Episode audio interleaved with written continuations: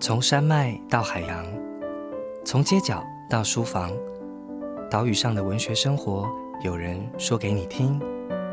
台文基地台把文学圈起来。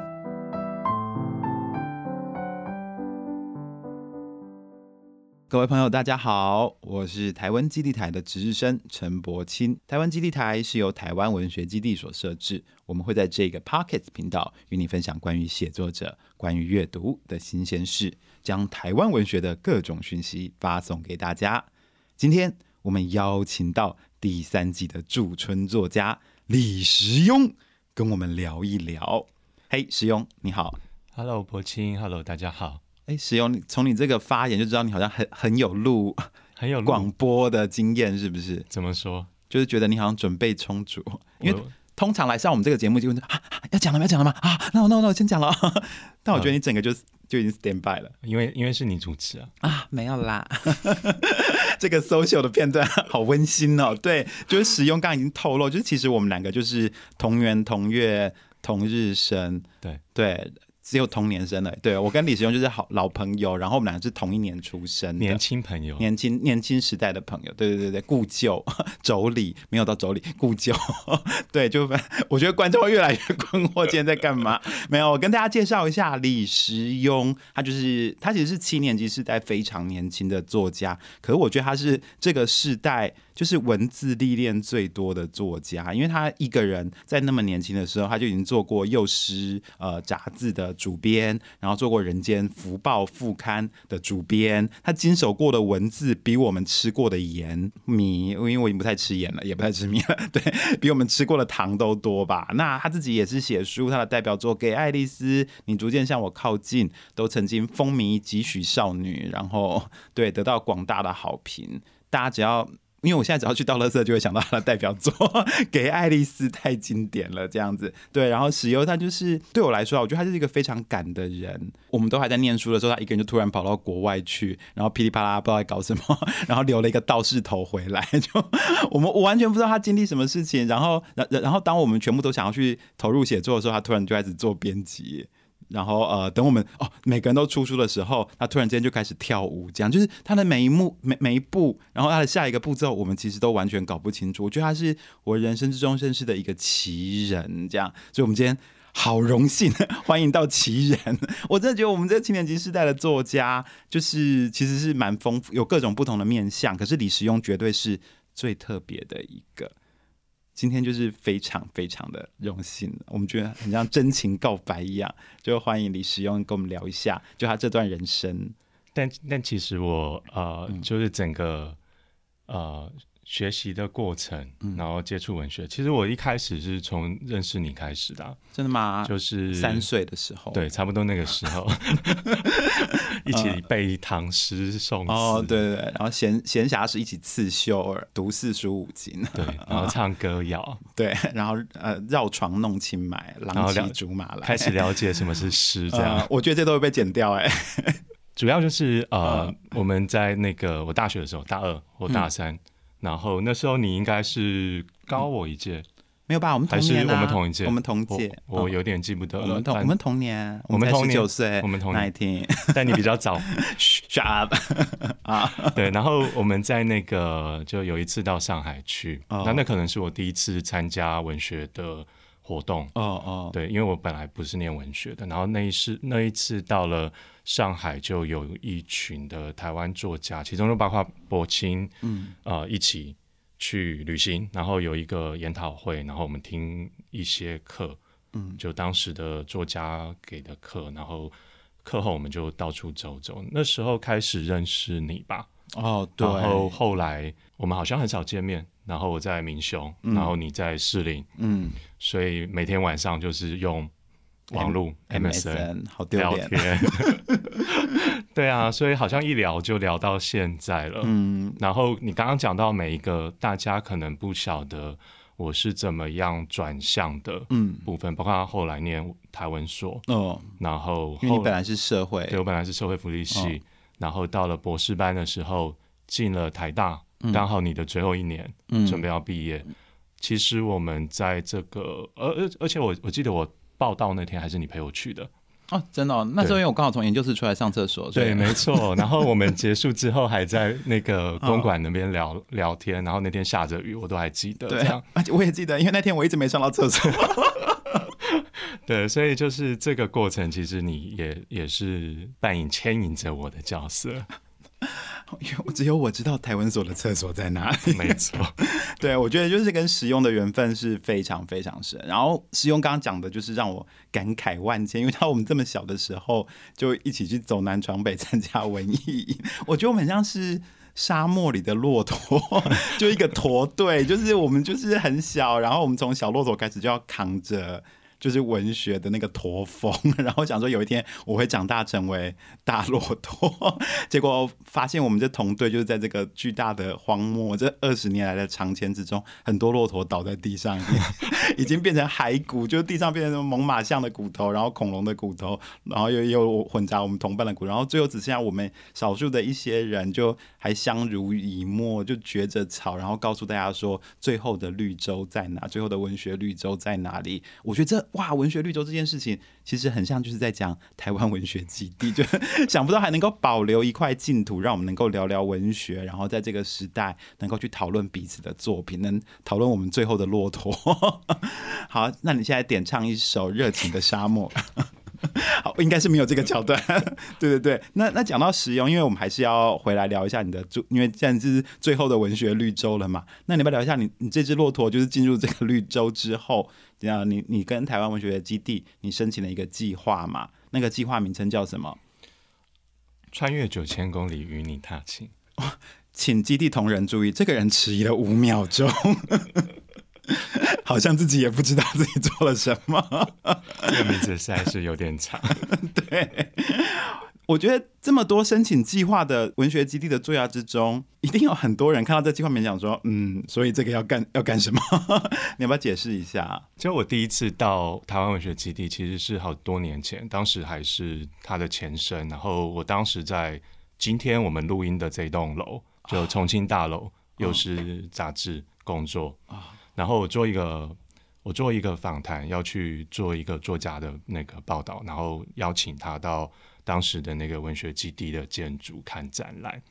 然后那一天我就是从呃现在录音的这一栋重庆大楼，就是总总是让我想到王家卫电影当中的那个大厦的同名的一栋大楼。然后我就从这里走到那个台湾文学基地的当时的展览的位置，然后就做了一个。访问，然后我刚过来的时候，其实从台北车站下车之后，也是沿着就是那个二八公园，然后回到这里。但我很久没有回来了，然后所以走来的路上，我就想起我第一次到台湾文学基地，其实走的是同样一条路。回来的时候，那天采访完回来也是走同样一条路。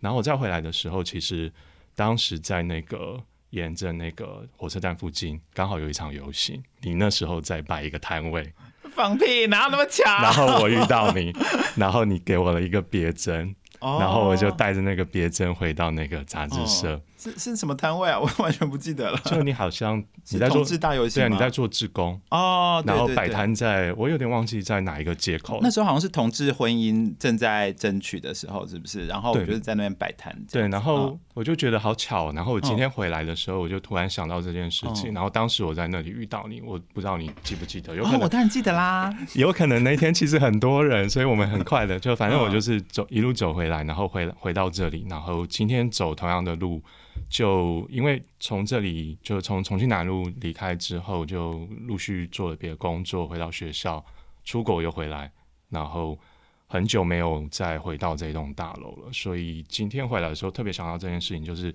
第一次到台湾文学基地的时候，其实那那一次回回程遇到你的这个小小的插曲哦，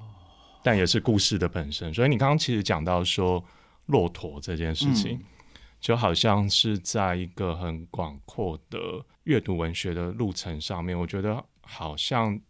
包括你或者是一些很靠近的朋友，是那些让我一直在阅读文学的原因，这是真的，因为一开始对于写作或对于文学是非常不了解的，但是总是有一个人在三更半夜的时候会传讯息问我说：“你今天有没有写作？或者说你计哪一个计划案或哪一个文学奖到底投了没有？” 然后我就说：“哎，那你在哪里？”然后那个人就会说：“我在网咖里赶稿，等一下早上的时候要赶去邮局寄。”天啊，这个人是车贷何小姐吗？最近我一会敲我赖的就有这个人。对。那个人就是车贷 陈先生，是我吗？哇，你讲的是我们的少年时代。对啊，嗯，所以，哎，可是你这样一讲，我就发现，不知道各位听众有没有听出来，就其实李时庸是很会讲故事的人，就他很知道怎么样把。各种的呃不相关的事情，然后从中抽出全部都相关。对，他是很会从中抽出一个脉络，然后把它把它拉成一条像是公路一样，你会觉得每件事情都安放安放了门门牌，然后你可以怎样走它的轨迹，然后走进每每每每一个记忆，然后每一个路线。我觉得那个路线本身就构成了文学的一个路径，这就是写作。各位朋友，使用就是非常会走路的人，可是我觉得他也是非常会记忆跟。非常会写作的人，所以你这个穿越九千公里来与你踏青，一方面除了踏我之外，就看得出来你编织的技巧，把记忆，然后透过这个文学地景的方式一一安放，然后透过这个时间上面的对比，去呈现出这个惊喜过往，是吗？时移世往，难不成你的记忆都不算数吗？所以呃，回到那个这次的计划案，那主要就是为什么取那么长的名字？那个不就是，就是 嗯，对。刚刚事前博清也在问我，我觉得我我觉得跟他讲说，其实就是好玩。然后我在疫情的时候，疫情刚结束的时候，刚好也是到就是重新开幕的台湾文学基地，当时有一个演讲。然后因为有一个学妹现在在台湾文学基地工作哦，所以那天演讲完之后，他就带我还有另外一个朋友，就是在基地里面看一下，哎，这个。这个建筑是目前在展什么？然后反正走到那个路的最后面就是缪斯院嘛，他就说这里现在是驻村的地方。然后我要离开的时候，他又说冬天还有。后来我就记得这件事情了，所以等到秋冬这个计划案出现的时候，我就想说哇，那里好漂亮哦，嗯，好想在那边看到有人跳舞，所以我就申请了计划。怎么觉得很恐怖？好想好想看到这边有人跳舞，然后我就，所以这计划最后是关于跳舞的哦。所以后来我们在呃我驻村的这一周，就是除了目前正在写的，就呃因为计划要写的这篇文章以外，就是在呃周末的活动，其实就是在缪斯院的外面，就是它有一个那个小小的像是舞台一样的那个空地，在那边做了一个先帝的演出，然后邀请我的朋友一起来。来做了一个呃，就同名的表演，所以也许是希望看到有人在这里跳舞，然后有人在这里，嗯，在某一个周末的午后一起到了这里，然后分享短短的时刻的这样的一个起点，我就丢了句话，然后没有想到说，嗯，那个结束之后要写的文章非常的 难写，对，所以就啊，起因很简单，就只是这样的。一个原因哦，哎，我不知道台湾文学基地之前有接过跳舞的计划案吗？没有，所以你是第一个在台湾文学基地跳舞的人。你是不是把它误会成是蔡瑞月舞蹈社？其实很像啊，其实那个啊，就是缪斯院的外头的那个平台，就是跟对，因为它的建筑空间感，然后在那个城市的呃大楼里面的一个空地，嗯。的感受，然后有一个小小的草地，然后有。非常高的那个椰树，然后那天下着雨，嗯，就我们在前一晚的时候在那边排练，呃，其实风很大，但是感觉天气蛮好的，啊，礼拜五的晚上，然后到了凌晨我醒来的时候，突然发现外面就开始一直下雨，我就非常担心这样，然后因为它是一个半户外的半户外的呈现，然后我们呈现完回到那个创作坊室内空间做一个讲座这样。谈谈我跟这个附近启东街或者是济南路的故事，然后啊从五座发展到啊讲座这样的一个安排，所以下雨就非常的操心，然后等了一个早上，到了十二点一点的时候雨突然停下来，所以就觉得呃，我想起以前我在访问一些做呃户外演出的表演者，常常会谈到有某一种神秘的时刻，那个是呃表演的身体跟那个空间会在某一个时刻，你会感受到某某种暗示，比如说十二点多的时候，天开始那个雨停了，云散掉，然后有一点点蓝色的天空，然后我们就开始赶快把那个啊。缪斯院外面的平台弄湿弄干，然后摆椅子，然后同仁们就帮忙，就是安排现场的样子，然后慢慢有啊当时的观众就读者来，嗯，那因为下雨，所以人其实不是很多，但是那个短短的演出的时刻其实蛮特别的，因为当我坐在那个平台上，不是我我自己跳，不是我自己跳，但那个啊 作品的概念是我跟呃朋友一起。呃，构想出来的。然后，其中我在开场的时候就坐在那边，把啊准备好的两本书的其中一本放到台阶上的时候，开始又飘了雨。然后，但是那个雨一直没有下下来。然后，我们的十几分钟的演出演完之后很顺利。然后风很大，然后舞台上的道具乱飞，但是啊，好像有另外一种感感受，是在那个时刻、那个空间让给我们做了一个演出。然后进到啊创作坊里面讲座的时候，啊讲完三点出来，然后雨就下的非常的大。然后原来我我跟呃基地在安排时间的时候是排在三点，那因为后来有其他行程的关系，所以移到了呃提早一点，哎一点半还是两点开始，一点半开始，所以那个空出来的时间，好像是我刚刚讲到说，过去我在。看一些户外演出啊，然后进到这种现地的经验的时候，你会知道的某一种神秘时刻。嗯，那个缪斯院外面的空间，那片草地让给我们啊度过了短短的半个小时、一个小时，然后他又回到他应该要有的下雨的午后，这样。天呐！所以是缪斯来拜访你吗？没错，你要说神珠借给你这段时间，没错，就就是把这块空间跟时间让给你，然后让这个表演得以得得以成立。这样，天啊！你们听刚刚李时勇讲的这一切，其实我觉得他讲出就是写作的一个核心，就是一切其实就是偶然与巧合，就是就或者是最近上映的电影《偶然与相遇》，我觉得好像一切事情其实都是某一个突发事件，或者都是一个偶然，可是。知道怎么去编织它的人，可以从里面抽取出它的意义来。我最近就在看那个荣格的传记，然后就发现，天哪，这个人根本就是 大乐透大师，因为他很长，很很能够从各种生活中的偶然之中去找出他的意义。譬如荣格就会说。在路边好像看到一个一个小女孩，就说这个人未来是我的老婆，可是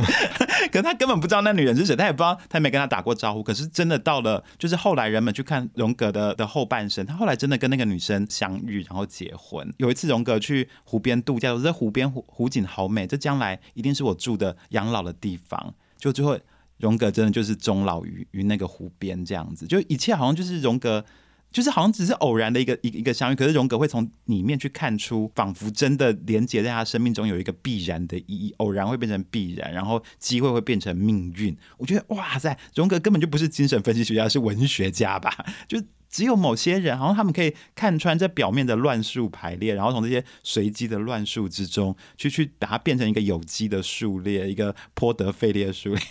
我不知道，我我觉得李时雍他就是在做这样子编织的人，然后变成文字的时候，他就是一本书、一篇散文，然后变成变成身体的动作的时候，他就是舞蹈，所以。大家一定会非常非常的好奇，因为除了在台湾学基地跳件事很狂之外，到底谁会提出这个计划？因为据我所知，他是跟我文学家，就是跟作家去去去做，呃，邀请他们来申请嘛。但是作家在我们印象中，真的就是非常害羞的人，因为是李时雍，是我遇见过最害羞中的最害羞的人，就是他我就觉得天哪，好像跟他讲话，他就是会脸红，我们就用手手指去勾他下巴，然后说：“哎呀，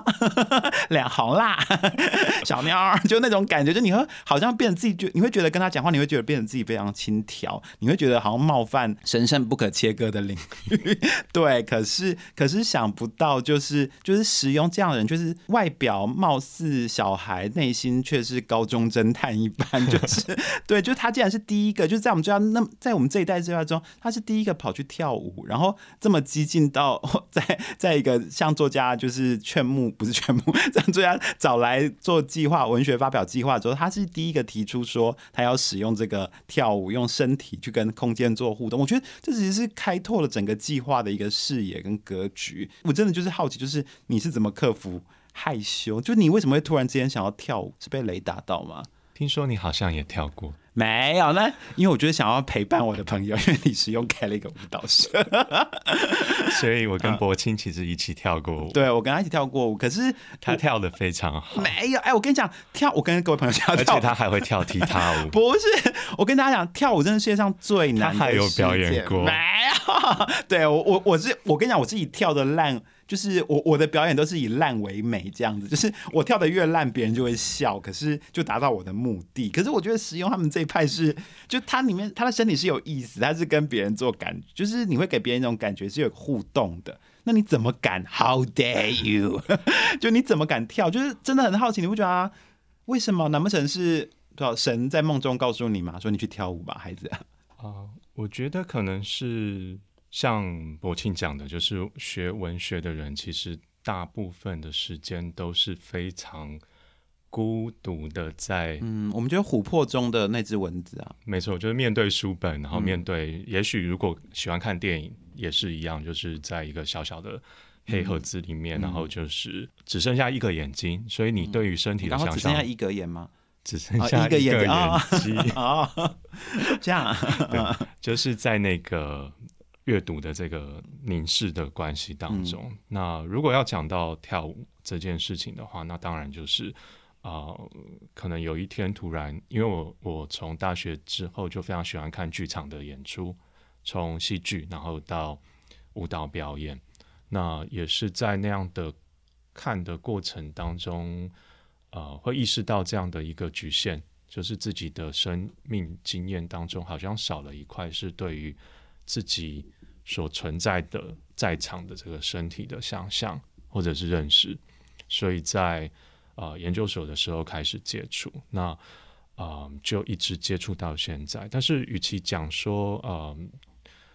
跳舞的经验，也许更是有点像学外语啊。其实就是你开始学另外一种语言的时候，你会重新回过头。去理解目前最熟悉使用的，比如说像写作的语言，嗯，它的啊文法是什么？嗯，它的词语、它的隐喻、它的象征，就是你有了一个对照的第二外语，嗯，所以嗯，对我来讲，其实就是这样子，它是转换一个观看的方式。但是之所以这一次啊有，就刚刚有讲到说，为什么会想说，哎，好想看到有人在这跳舞，然后后来就。啊，这几年因为我参与一个剧啊舞舞团与剧场，所以当时当时就是找了呃俊宇啊一个编舞者一起，就是由他 solo，然后在缪斯院外跳这个作品，这样。那呃，我觉得在场在这个时代，尤其是在疫情之后，变得好像开始都要去转往一个。数位或者是云上或者是虚拟的状态，但是对我来讲，因为喜欢剧场，所以那个在场感、相遇或者是身体的具体的接触，我讲的是碰到人，或者是呃今天有读者来参加一个座谈会，而不是在呃荧幕前面各自发言，或者是在各自的房间里，就这个在场或者是共同在一起，是一个非常难得的经验，一直到现在，我觉得它都是无可取代的。所以，呃，当时有了这样的一个计划。那另外一个部分，其实也是这个空间给我的感觉。因为刚刚没有讲到为什么选这个题目的原因。另外一个是因为，其实我出生在附近，我是出生在那个济南路上，就是新生站的后面的一条巷子里。所以驻村的那个几天，有一天我妈妈过来找我，我们一起吃完饭就在附近散步，然后她就带我回到原来的我出生的第一个住的地方。我没有印象它在哪里，因为我两岁多就搬到后来呃靠近市政府的那个一直长大的家。可是我一直印象中就是我出生在这里，然后啊从家里出来之后有一个小小的公园。有点像台湾文学基地旁边那那那个公园一样，给我的印象。这个公园啊，我记得它有一个秋千，然后所以我小时候常常做一个梦，是我荡着秋千，然后突然间后面有风把我卷进去，然后那是一个可能是噩梦吧，嗯，所以我不像荣格一样知道那个梦是什么意思，也许那个吸进去我的那个啊。那个压力是什么？我不我不晓得，但我一直记得这个梦，然后印象中有这个公园，那个公园就是捷运站出来的现在的那个公园，它叫做忠孝公园。然后它在捷运站盖成以前，它曾经是一个更大的绿地。后来我自己在阅读的时候，知道陈英珍的忠孝公园就写那个地方，这也是我阅读的一个起点，在大学的时候，所以。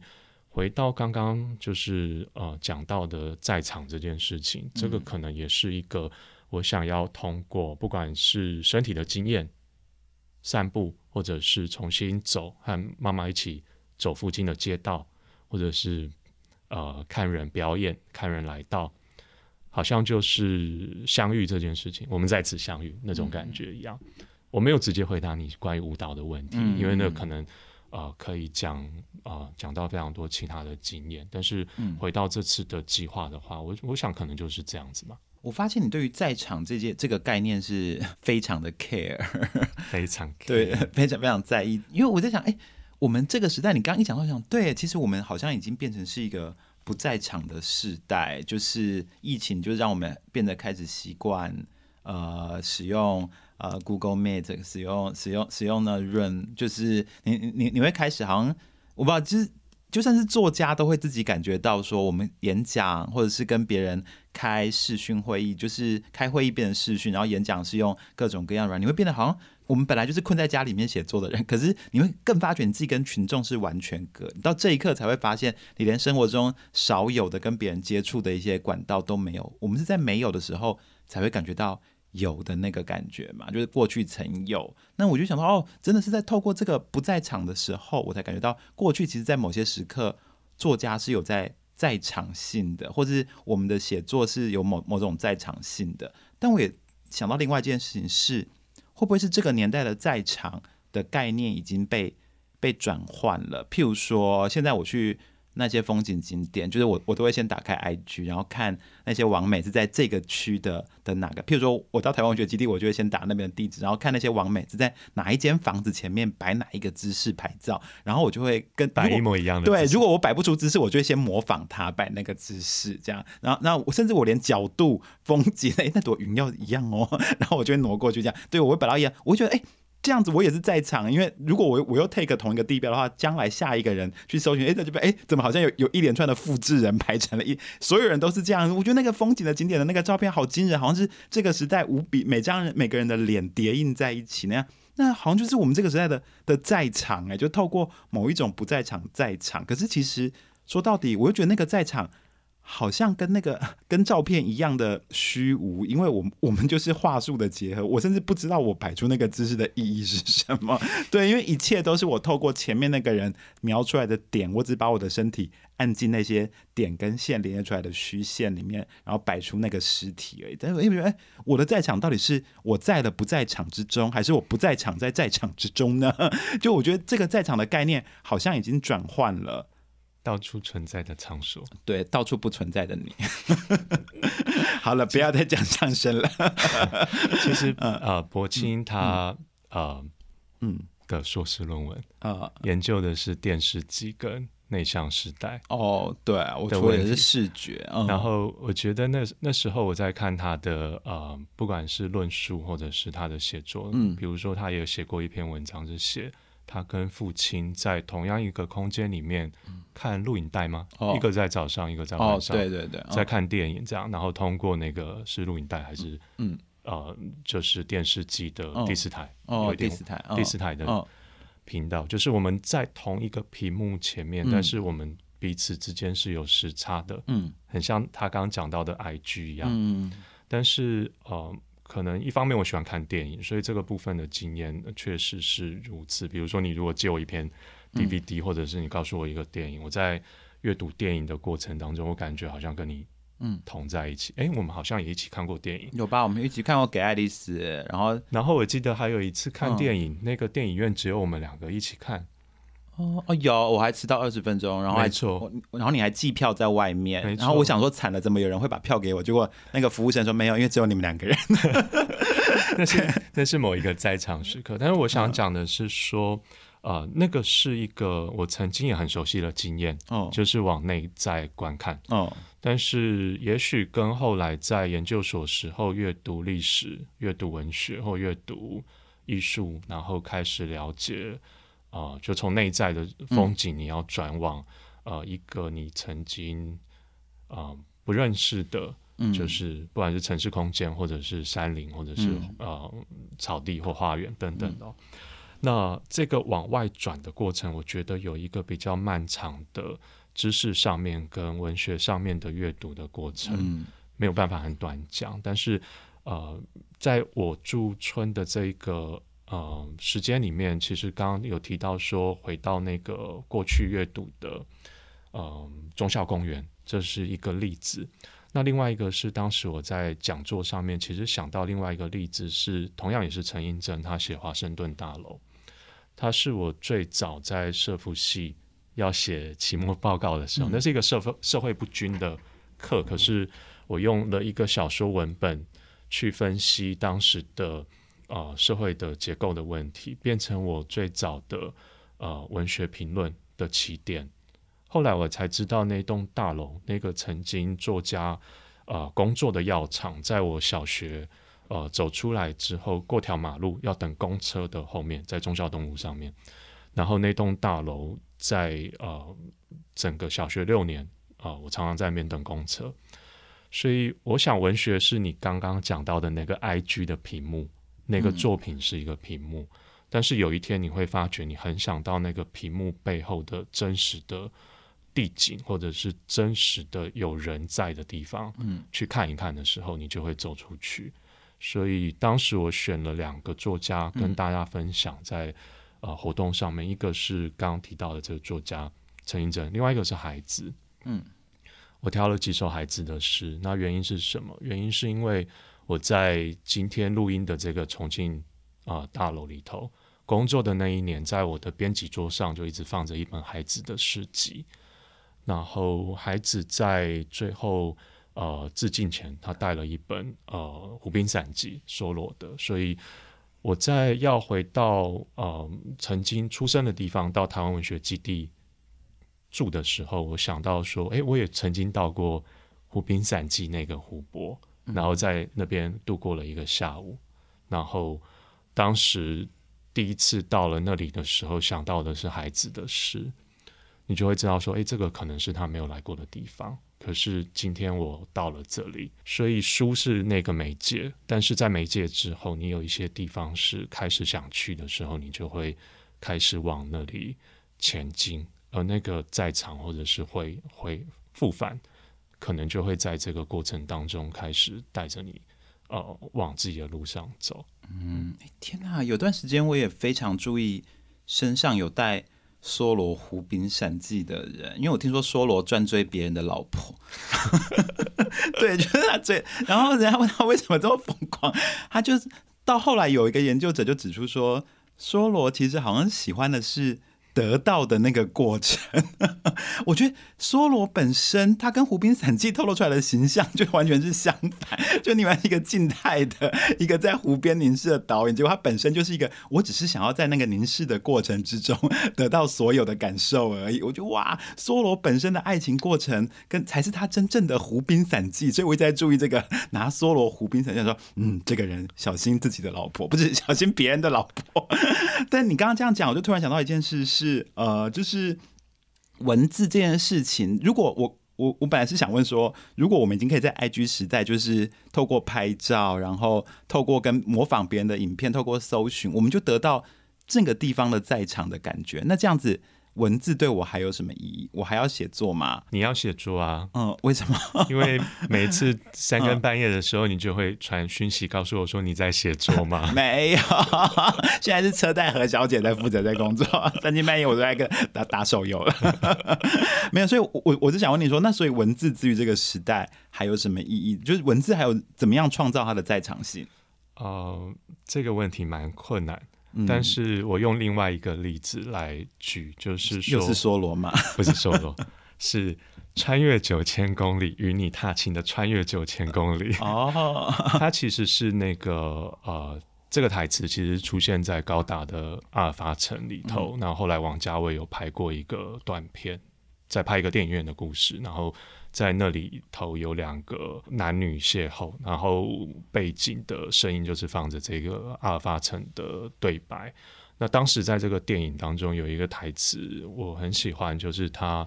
那个探员，那个男主角到了，就是跟女主角在聊天的时候，突然女主角说：“哎，你有没有火？”他要抽烟嘛，然后他就说：“有啊有啊，我穿越九千公里就为了将这个交给你。”嗯，所以后来写论文的时候。嗯，就是阅读了啊比较大量的，就是相对于过去在看现代主义的作品，因为硕士的时候主要是在看这个部分，一个比较往内在风景去的啊文学的呈现，然后到了博士阶段啊比较长的时间在看啊描写岛屿的历史或者描写岛屿的景致的作品的时候，有时候觉得有一些埋藏在。呃，时间的边缘的故事，好像是穿越九千公里，然后才会交到另外一个读者的眼前。比如我在阅读的当下，所以文字的意义在这样想的时候，它仿佛是那个焰火要跋涉在九千公里交给另外一个人的过程。我在这当当中，可能就是作为那个媒介转介的一个呃小小的位置。嗯，曾经那些触动过我的作家作品，只要我有机会能够再重新讲述他们的故事的时候，我觉得就是让这个火，嗯，继续传到另外一个人的手里，然后，嗯，烟雾弥漫，然后你看不清楚，或你看得更清楚，这样。哦，哇，哇，美好像是美在 烟雾弥漫这个部分，因为我真的觉得。就这个年代的清楚，其实蛮无聊的。就 i i g 啊，或者脸书，或者我们的手机，都在追求高清画素，然后连我们下载的名片都是高清 AVI。就就是你会觉得一切都是在往清楚，可是你会发现，其实有一种东西是低像素的，是朦胧的，然后或是刚刚使用提到的烟雾弥漫的。我觉得那好像才是文学的。某一种魅力，就好像我已经可以看到《冰与火之歌》的每一集，但是我好像觉得我小时候读《冰与火之歌》小说的时候，那种感受是更冰火。对，嗯，我刚刚我们不是呃在录音前，嗯，我找出我们以前的照片哦，第一次碰到的照片，那也是一个低像素的照片哦。然后我记得我当时用那个手机，嗯，很快的拍了呃一起。在场出席的朋友在旅馆里面聊天的样子。后来有时候偶然会打开那个档案，在那个低像素的，然后画质不清的影像当中，看到每一个人的当时讲话的片刻，那个感受其实跟嗯呃现在高清的，然后过于写真的影像，但是好像是只处于平面的状态，有了另外一种深度。嗯，当然，在那个时代，呃，用那样的影像去记录，它必然有它的深度，或者是它的呃微薄之处。不过，我们就是反复去意识到自己如何通过嗯表现这件事情。不管是用文字或用影像去达到更深的地方，嗯，但是可能很多作家都是想要求到更深的地方表现出来，这样这没有什么双关的色情，就是就只是我是说出作家的希望哎，大嘎啦，更多的人想要的是，如果我今天写一段字，我想要胜过影像。那请问一下，在场作家李师兄，你知道就如何在这个年代文字能够胜过影像呢？文字胜过影像，有嗯，就是他可能要更吸引别人。在 IG 的时候，我 po 一段文字可以胜过别人贴他的美图，有这个可能吗？当然有这个可能啊。Really？最好的例子就是什么？柏青的小说。放你妈的屁！根本没有人要点我 IG 好不好？这段剪掉啊！竟然还骂，没有我的 i，我跟你讲，我的脸书跟我的 IG 真的就是等比级数的差距，就我的 IG 根本没有人追，追我的都是什么我的 IG 只有八十个，我的我可能八十一个，其中 而且其中的八十个人都是什么俄罗斯账号，然后土耳其账，就他们问我要不要买粉啊，五百块可以买一千粉之类的，就我根本就觉得我活在僵尸的时代，所有追我的都是僵尸啊。其实我觉得你自己的写作就是嗯非常用语言在想事情的，嗯，而这个东西它是非常被难被影像化的状态。当然有一些部分你在写故事，嗯，那个是影像的。呃，语言能够去跨越的，但是有非常多是，我觉得那是思考的模式，有点像我刚刚讲到的第一语言跟外语的关系，就是我们可能都是更习惯于用语第一语言，就是文学的语言在思考的，所以不管是隐喻，不管是词语的翻转，不管是叙事结构的那种，我记得印象很深是小时候，我们有时候有一次在讨论小说写作或者散文写作，然后我记得你谈过一件事情让我印象非常深刻，当时我们在爬山，嗯，我们在山上的帐篷里。做这么样子 清新的动，那是一个非常呃特别的研讨会的户外郊游，断背山吗？对对对，然后那个晚上我们在帐篷外聊天，真的是断背山，然后星光灿烂。了，完了。然后你告诉我说，你告诉我说，一篇故事你已经熟悉到看它的呃第一句，你就会知道后面的所有的东西会怎么发展。然后那时候给我两个冲击，第一个冲击是说，对于语言结构的发展，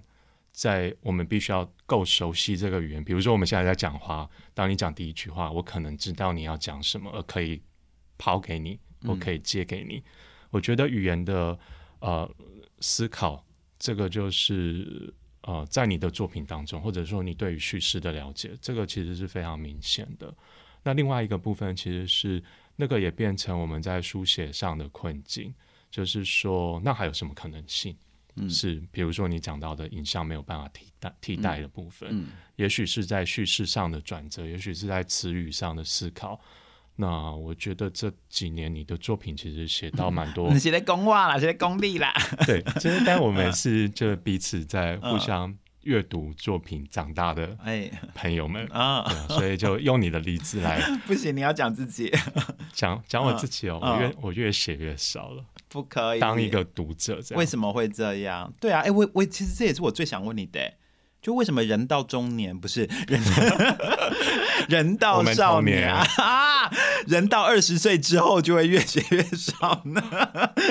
我觉得听众你越想，嗯，他们在干嘛？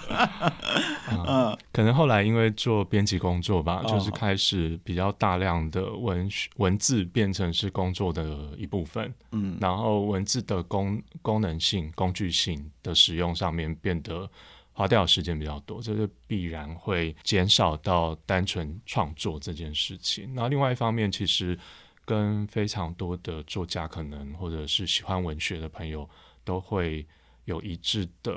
呃遇到的问题，就是说，诶，到底有什么东西是值得被记录下来的？比如说你讲到，如果今天一张照片拍下来就够了。对啊，那为什么还要写？对啊，为什么还要写呢？就是今天录个影，嗯或者是当大家都在拍影像的时候，嗯那这个是一个疑问。嗯，那 so So answer is 啊、我不晓得这个，我不晓得，这 可能要对啊，各位听众，你们以为听一个小时的 p a x 就得到一个简单的答案吗？不会，不会现在我跟你讲，不会啊、所以就是没有答案喽。可能没有答案。我觉得写作是问问题的人，呃，我觉得还有一个可能性，就是说最近开始慢慢的又比较有意识的写作，可能在面对的问题会转变。嗯比如说过去你可能写的是个人的情感，然后成长的经验，或者是遇到的问题、关系的，或者是生命的存在的等等。但是这一两年，我开始在比较有意识的写的时候，我想做的事情其实是将那些我曾经读过的东西，或者是我曾经去过的地方，在嗯，有点像刚讲过的，再重新书写，或者是再讲将这个故事讲过一遍。所以，呃，比如说现在在写的专栏叫《永久散步》，嗯它其实就是希望能够，嗯呃，将呃曾经走过的一些历史的地景，嗯重新用文字的方式再分享出来，哦哦哦，请问一下，这个永久散步灯在哪里呢？在一个副刊上。好，那么我觉得今天跟使用的对答注定就是没有答案，就是我们问出的任何问题，就都会是以一个更多问题的方式继续体现出来。但是那个嗯有人问坡赫士哦什么是诗，哦，他说我也不知道。不会是不会说 How dare you？我现在只要任何人问我我就说 How dare you？对我觉得，可是我觉得就是这些问题，就是其实不会让我受挫。不会让你受挫。对，因为我真的觉得提出好的问题，会比得到一个简单的答案更让我觉得有趣。我觉得写作就是不断的去对不断的想出更新的问题以及可能的方案，然后注定不会得到验证，因为验证必须在人人类的文明跟接下来的时间之中，慢慢的透过检视，慢慢通过各种偶然或巧合，才发现原来这一切的无机在某一个作者的某一篇文章里面都已经被编织了。譬如李时庸，对，那今天就是谢谢时庸以及他的呃《穿越大半个中国来睡你》这本，那是余秀华吗？谢谢李时庸和他的呃《穿越九千公里来与你相遇》这个这个文学计划，然后再哎来踏青不是相遇，对，呃，在这个台湾文学基地做展开。那我觉得使用你一定有更多的提问，想要去骚扰，不是骚扰，想要去激荡观众。最后，你是不是可以跟这些如果对于舞蹈有兴趣的朋友们，他们怎么样透过最初身体的律动，跟这个世界得到一个接轨？我觉得，哇哦，这可能要再讲一个小时。不行，你现在只有一分钟，你现在用一分钟决定。啊、我记得在，因为最近我开始做一个系列的呃讲座，然后我我当时的讲座叫《A Book for a Dance Lover》，然后那个的想法就是说，其实呃，我们平常喜欢文学的朋友，在呃发表会或者是座谈会，常常会遇到同样喜欢文学的朋友，很容易就会介绍彼此喜欢看的书或作家。但是如果你今天遇到的是一个做身体的演出表演的呃舞者或者是表演者的话，诶，那他问我要推荐一本什么书的话，那我会拿什么给他？所以后来爱丽丝，给爱丽丝还没拿过，所以呃，就是我觉得这个问题呃，这个想法可以回答你的问题，就是说，其实，在文学作品当中，呃，我们也会看到舞蹈性在，嗯而这个东西可能是在呃叙事的相近，或者是表述意义的相近，或者是共同处理的当代的情感的相近上，是可以通过一个好像翻译的过程，把我们熟悉的语言翻译成舞蹈的语言。比如说，学习佛斯的神话当中有反复在推石头的人，那是一个重负，但那也是一个舞蹈当中的重复性。嗯或者是等待，或者是一个速度，比如昆德拉的缓慢，他谈的就是速度跟遗忘的关系。所以我在这个系列的分享当中遇到的大部分都是舞者、表演者或剧场工作的人，不是文学的对象。在讨论的时候，也会有人问说：“那要怎么样亲近文学或舞蹈？”我觉得回到你刚刚讲到的在场，嗯就先跟作品共同在一个时空下面去经验它。经验永远可以跑在理解或思考的前面。那那个感觉的本身会带你去知道这个世界，或者是甚至这个世界就是你的身体，然后去理解它的极限、它的痛、他的难过，或者是他的开心。这可能是这几年看舞蹈，或者是喜欢舞蹈，回过头再想文学的时候，带给我最大的礼物。嗯好，各位听众，谢谢李师兄今天送给我们的礼物。IG 上面怎么样拍出属于自己独特的照片呢？李时用告诉你，不要管别人，不要模仿别人了，你要经验，你用你的经验去体验这个世界，去拍出你的经验，去感受这世界。身体听你的，世界就会听你的。我们也要听李时用的。好，今天谢谢时用来到我们台湾文学基地，谢谢柏青。嗯啊，如果你喜欢今天的节目，欢迎来到 Apple Podcast 留下五星五颗星的评价或留言给我们，我们。也许还会再见哦，拜拜。